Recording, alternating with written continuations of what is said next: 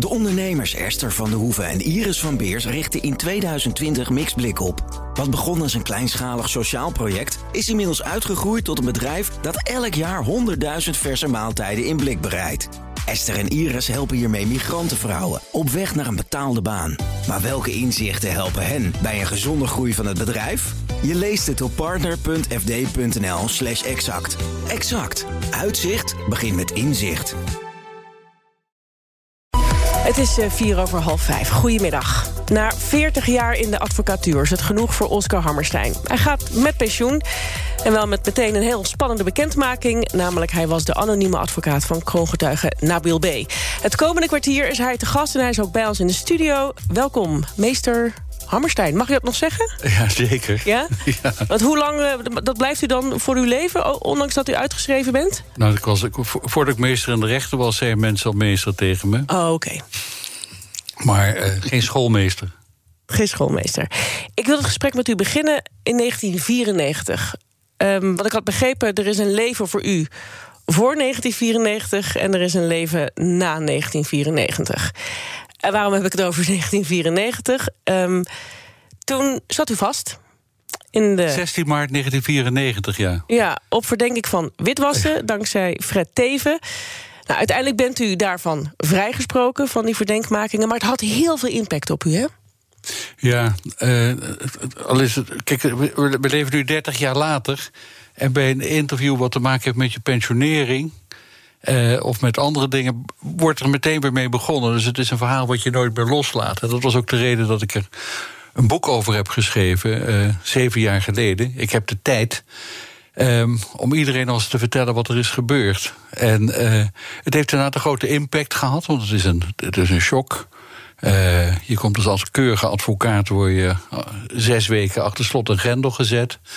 En op zich vond ik dat allemaal nog wel heel goed te overleven. Maar ehm, eh, mijn kantoor liet me vallen op dat moment. En dat is eigenlijk de belangrijkste bescherming die je hebt als advocaat. Dat zijn je collega's. En dat heb ik. eh, het ene heeft ook erg met het ander te maken. Hè? Eh, er, was, er was het op het moment waar er maar weinig die voor me in de bres sprongen. En toen ik eenmaal was vrijgesproken, zei iedereen tegen me: ja, we hebben eigenlijk altijd al geweten dat je onschuldig was. Oh ja. Ja, ik wilde met u in dit gesprek de staat van de advocatuur doornemen. Dus we, ik wilde ook beginnen dus bij toen. Hoe was toen de staat van de advocatuur? Hoe, hoe, hoe was die voordat u vast zat bijvoorbeeld? Was die anders dan, dan daarna? Had u daar een andere blik op ook? Eh, nee, dat gaat allemaal heel geleidelijk. Maar ik ben 40 jaar advocaat geweest en toen ik begon. ehm, eh, sinds, sinds ik ben begonnen is het aantal advocaten in Nederland vertienvoudigd. Eh, ik geloof dat er toen 5000 waren. En ik weet niet precies hoeveel er nu zijn, maar zeg maar vertienvoudigd. Ik overdrijf denk ik een klein beetje, maar het scheelt niet veel. Dus dat is, dat is eigenlijk de grootste verandering. En de tweede grote verandering is dat eh, toen ik begon, ehm, stond er bij een enkel kantoor stond er nog een vrouw in het lijstje van advocaten. Die, dat toen altijd werd afgedrukt op de eerste pagina van een advocatenbrief. En ik denk dat nu minstens 50% eh, van de advocaten vrouw is.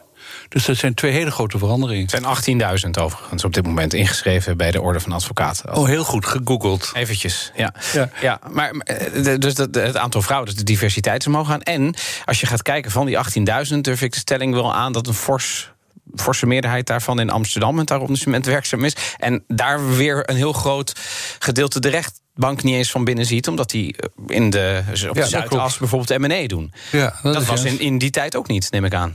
Nee, dat, dat, die hele M&A-praktijk, toen noemen we het nog overnames. Fusies en overnames, ja, precies. Ja. Eh, dat is eigenlijk eh, vanaf het begin van de negentiger jaar heeft dat een vlucht genomen. En ehm, dat is inderdaad ook een enorme verandering. Het, eh, en de, de advocatuur is echt een onderneming geworden. En eh, advocaten hadden vroeger het, ongeveer hetzelfde salaris als een rechter.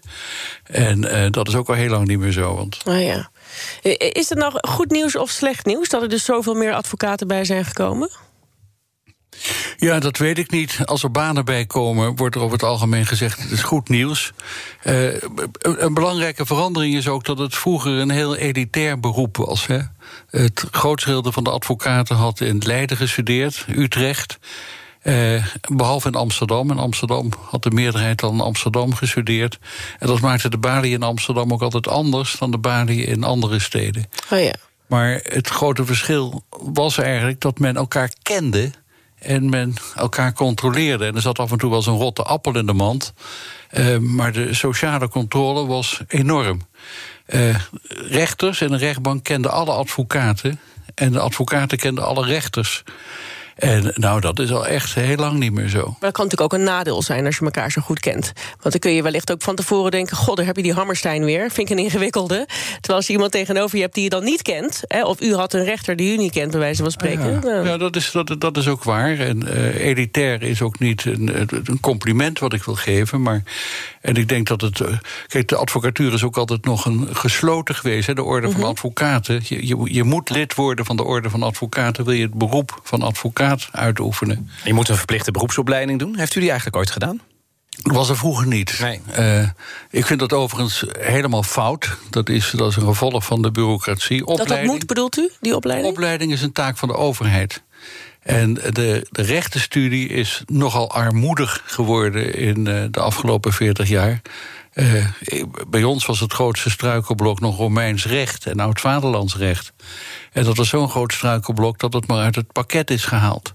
En uh, kijk, de, de, de, gemiddelde jurist die nu afstudeert, die heeft de diepgang van een platbodem. Het is meer een beroepsopleiding geworden dan een universitaire studie.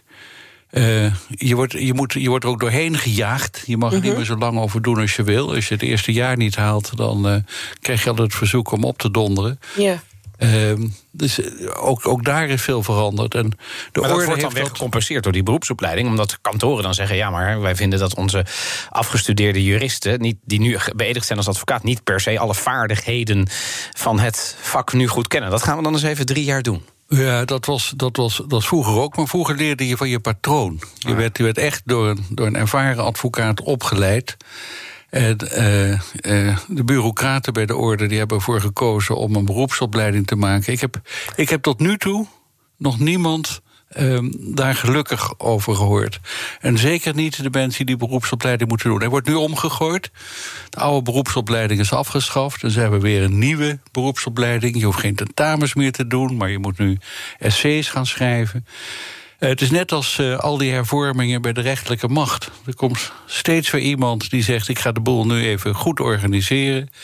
En op het eind van de reorganisatie zeg je: Het is eigenlijk nog slechter dan toen ze ermee begonnen. Ja. Je luistert naar BNR in de middag. Onze gast, voormalig advocaat Oscar Hammerstein. Um, wat betekent dit nou voor, voor ons consumenten van eh, advocaten... voor, voor diegenen die een advocaat nodig hebben, al deze veranderingen? Um, zijn we beter af of zijn we slechter af? Nou ja, god, we hebben, we hebben tegenwoordig een minister van Rechtsbescherming... die overigens zelf geen jurist is. Um, de toegang uh, tot de rechter is in de loop der jaren niet beter geworden. Um, voor een gemiddelde burger is een advocaat onbetaalbaar. En dat is, dat is een, groot, een groot probleem. De toegang is dus niet beter geworden. En als je er dan eentje hebt, als ik u goed begrijp, dan is die eigenlijk niet goed genoeg, die advocaat.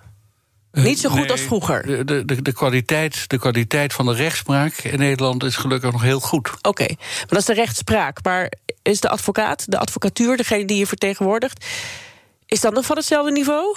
Ja, dat wisselt. Er zitten, er zitten, er zitten fantastisch goede advocaten. En we hebben, we hebben echt briljante advocaten in Nederland.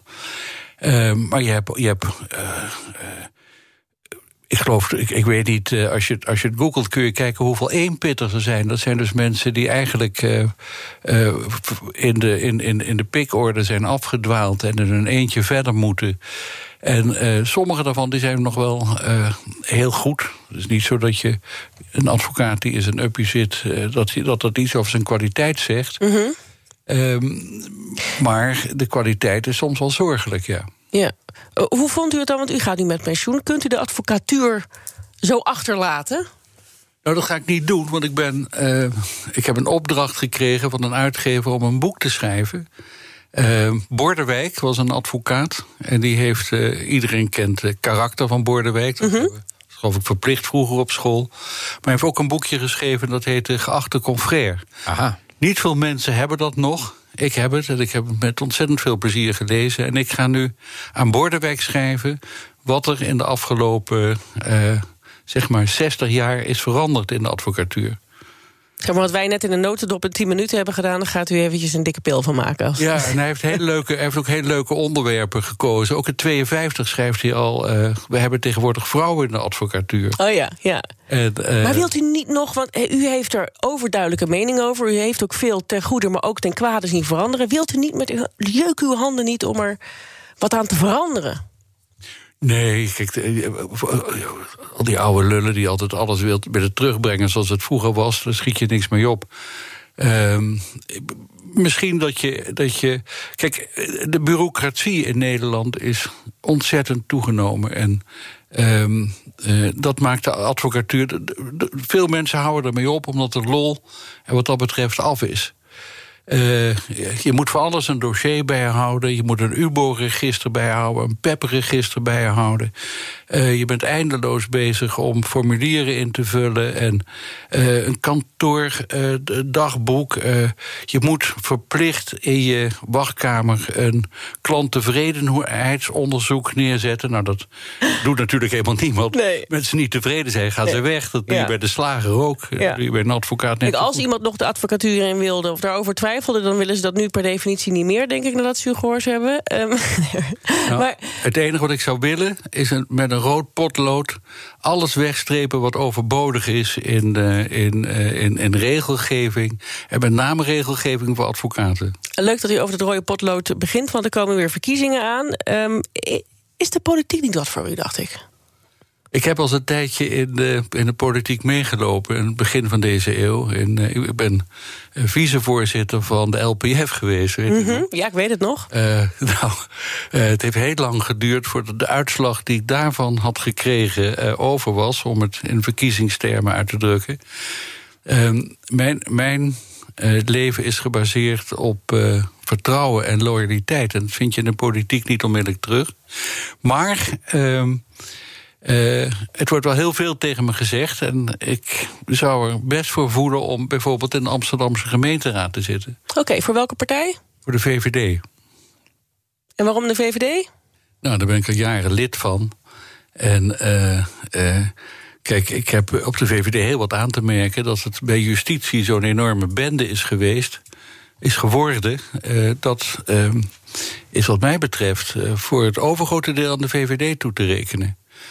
Um, maar de VVD heeft ook hele goede dingen gedaan. Uh, uh, je kunt van Rutte zeggen wat je wil. Hij heeft de boel bij elkaar gehouden. En je kunt zeggen dat hij misschien te loyaal is ten opzichte van de mensen om hem heen. En dat hoor je vandaag ook weer. Laat nooit iemand vallen. Uh, en dat, dat waardeer ik erg in hem. Dat, dat leidt niet altijd tot uh, beterschap, als ik het zo mag zeggen. Maar uh, loyaliteit in de politiek bestaat nog wel. Ja, ik snap ook dat u dat zegt nu. Dat we het verhaal hebben eh, gehoord van 1994. Loyaliteit is alles. Dank u wel en succes met uw pensionering. Alhoewel ik niet geloof dat u echt achter de geraniums gaat zitten. Oscar Hammerstein was dat. In de zomer kunnen we uw boek verwachten. Heb ik nog een, een, laatste gratis tip. Deze gesprekken die plaatsen we online als podcast. De topgast heet hij. Je vindt hem in de BNR-app of op bnr.nl slash de ondernemers Esther van de Hoeven en Iris van Beers richten in 2020 Mixblik op. Wat begon als een kleinschalig sociaal project... is inmiddels uitgegroeid tot een bedrijf dat elk jaar 100.000 verse maaltijden in blik bereidt. Esther en Iris helpen hiermee migrantenvrouwen op weg naar een betaalde baan. Maar welke inzichten helpen hen bij een gezonde groei van het bedrijf? Je leest het op partner.fd.nl slash exact. Exact. Uitzicht begint met inzicht.